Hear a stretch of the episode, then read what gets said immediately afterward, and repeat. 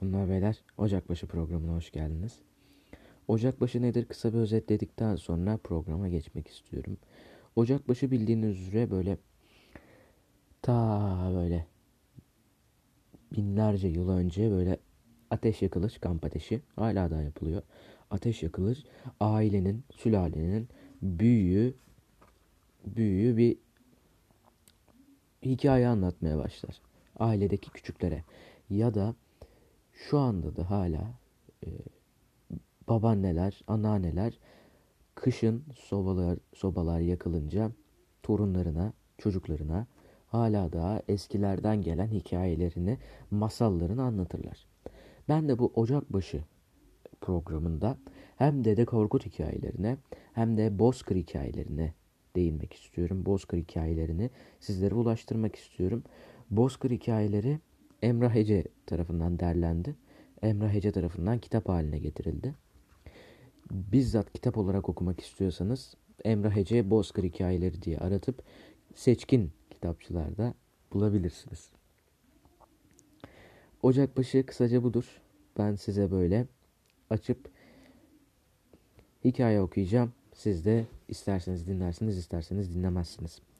Evet, ilk hikayemiz Tataristan'dan. Tataristan'dan Kilercini Biçura.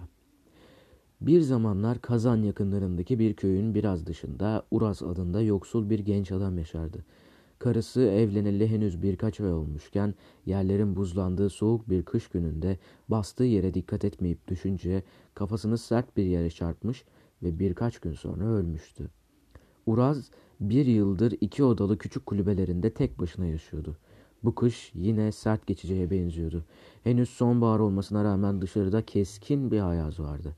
Yine böyle soğuk bir gecede ocağa her zaman attığından biraz daha fazla odun attıktan sonra uyumak üzere yatağına gitti.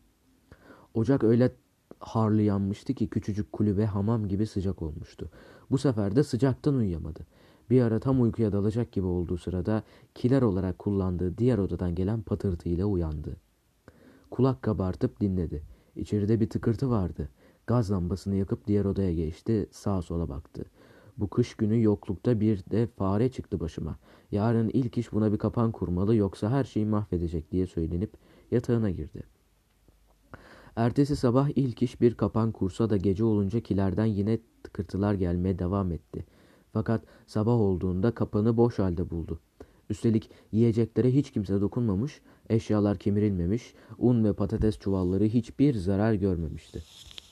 Bir sonraki gün kilerden bu kez önceki seslerden daha yüksek sesler geldi ama Uraz gidip bakmaya korktuğundan yorganını kafasına çekip sabah olmasını bekledi. Gün ışığına kadar gözüne uyku girmemişti. Horoz sesleri artık sabah olduğunu haber verdiğinde yatağından kalkıp kilere koştu. Tüm eşyaların yerleri değiştirilmiş, bazı ufak tefek eşyalar rastgele sağa sola fırlatılmıştı. Çocukken nenesinin anlattığı hikayeler geldi aklına. Biçura denilen kiler iyesi evlere girer, eşyaların yerine değiştirir, her şeyi sağa sola savurur, eğer onu yemek artıkları bırakırsan sana zararı dokunmaz derdi ninesi. O da öyle yapıp kilerin içine soğan, patates ve yumurta kabukları bıraktı. O gün koyunlarını otlatmak için çıkıp akşama kadar da eve dönmedi. Ebe girdiğinde ise yatağının üzerinde altın ve gümüş paralar buldu. O günden sonra her gün eve geldiğinde evde değerli eşyalar, yiyecekler bulmaya başladı. Koyunların durduğu damda ise balyalar halinde ot yığınları birikiyordu sürekli ve Uraz bu durumdan çok memnundu. Cebinde her zaman parası oluyordu. Hayvanlarını beslemek için ot biçmeye de ihtiyacı yoktu. Çünkü bu işlerin tümünü Biçura onun için hallediyor. O ise karşılığında yalnızca kilere yemek artıkları bırakıyor ve bıraktığı tabakları tertemiz olmuş halde geri alıyordu. Birkaç ay bu şekilde yaşadıktan sonra geceleri evin içinde dolaşan kızıl bir gölge görmeye başlamıştı. Sonunda Uraz'a iyice alışan bir çırak kendisini de gösterdi. Bir gece kilerden yine sesler gelince Uraz kilerin kapısını açtı. Genç ve güzel bir kadın kilerin içinde ayakta dikiliyor ve ona bakarak gülümsüyordu. Ateş rengine benzeyen kızıl saçları ve yine kırmızı bir elbisesi vardı. Boyu en fazla bir buçuk metre kadardı. Uraz hiç korkmadı. Yalnızca evimi dağıtmadığın ve bana bir zarar vermek istemediğin sürece burada kalabilirsin dedi. Kızıl kadın hiç konuşmadı. Yalnızca anladığını belli edercesine gülümseyerek başını salladı. Büçüra sayesinde aylardır yiyeceği tükenmiyordu.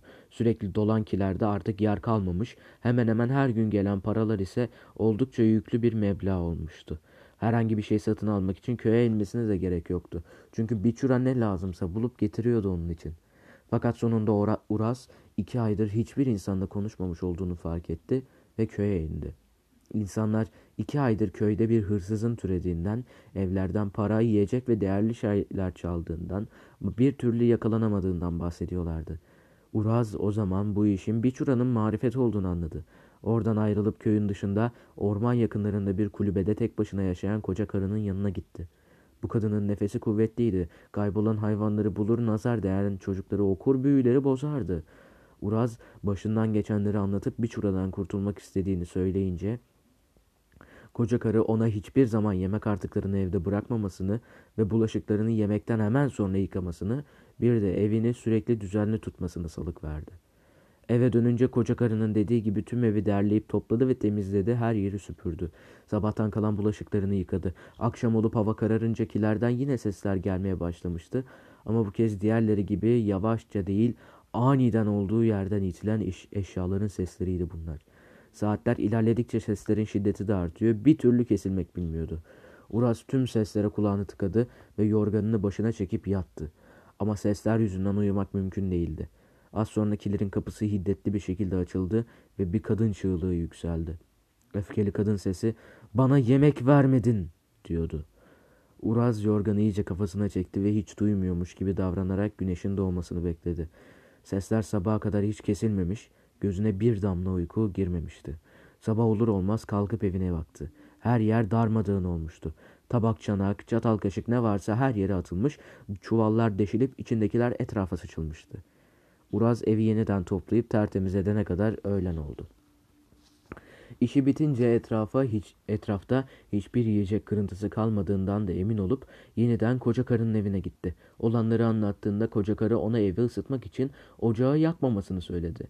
Çünkü biçura soğuk evlerden uzak durur, içinde ocak yanmayan evlere girmezmiş. Eve döndüğünde koca karının dediği gibi yapıp ocağı yakmadı. Kendi üzerine de kat kat giysiler giyinip üzerine iki kat yorgan öte örterek yattı. Ge gece olunca sesler yine başlamıştı. Biçura bu kez bir öncekinden daha sinirliydi. Kapılar sertçe açılıp çarpılıyor. Uraz'ın topladığı her şey yeniden dağıtılıyor. Üşüyorum, açım diye bağıran kadın sesi Uraz'ın kulağını tırmalıyordu. Yine yorganı kafasına çekip yatmak istedi ama üzerine tencere, tava ve ortalıkta ne varsa yağmaya başlayınca yerinden kalkıp yorganı ile birlikte divanın altına girdi. Ne olursa olsun bir çuraya aldırmayacak ve sabaha bekleyecekti. Sonunda nasılsa çekip gidecek diye düşünüyordu. Biraz sonra divanın altındayken evin içinde bir aydınlık olduğunu fark etti. Başını uzatıp baktığında ocağın içine bir sürü eşyanın tıkılıp ateşe verilmiş olduğunu gördü. Kızıl saçlı kadın ise ocağın başında ısınmaya çalışıyordu. Uraz yerinden fırlayıp tüfeğini kaptı. Biçura'nın insan şeklinde göründüğü zamanlarda öldürülebileceğini duymuştu anlatılan hikayelerden. Tetiği çektiğinde Biçura ortadan kayboldu. Yine etrafta ne varsa üstüne yağmaya başlayınca bu kez dua etmeyi unuttuğu için vuramadığını düşündü. Tüfeğini yeniden doldurup besmele çekince kızıl saçlı kadın ocağın başında yeniden görünür oldu ve Uraz bir kez daha nişan alıp tetiği çekti. Kadın cılız bir inlemeyle ocağın üstüne yıkıldı. Bu sırada ocakta yanan öteberi halıya düştü ve döşemeler tutuştu. Kapkara bir duman odanın içini kaplamıştı. Uraz kendini kurtarmak için kapıya koştu fakat kapı kilitliydi. Tüm ev içinde Uraz'la birlikte yanıp kül oldu. Hikayeyi anlatma, anlatması benden, anlamını çıkarması da sizden olsun efendim. Dinlediğiniz için teşekkürler. Kendinize iyi bakın. Bir sonraki Ocakbaşı programında görüşmek üzere.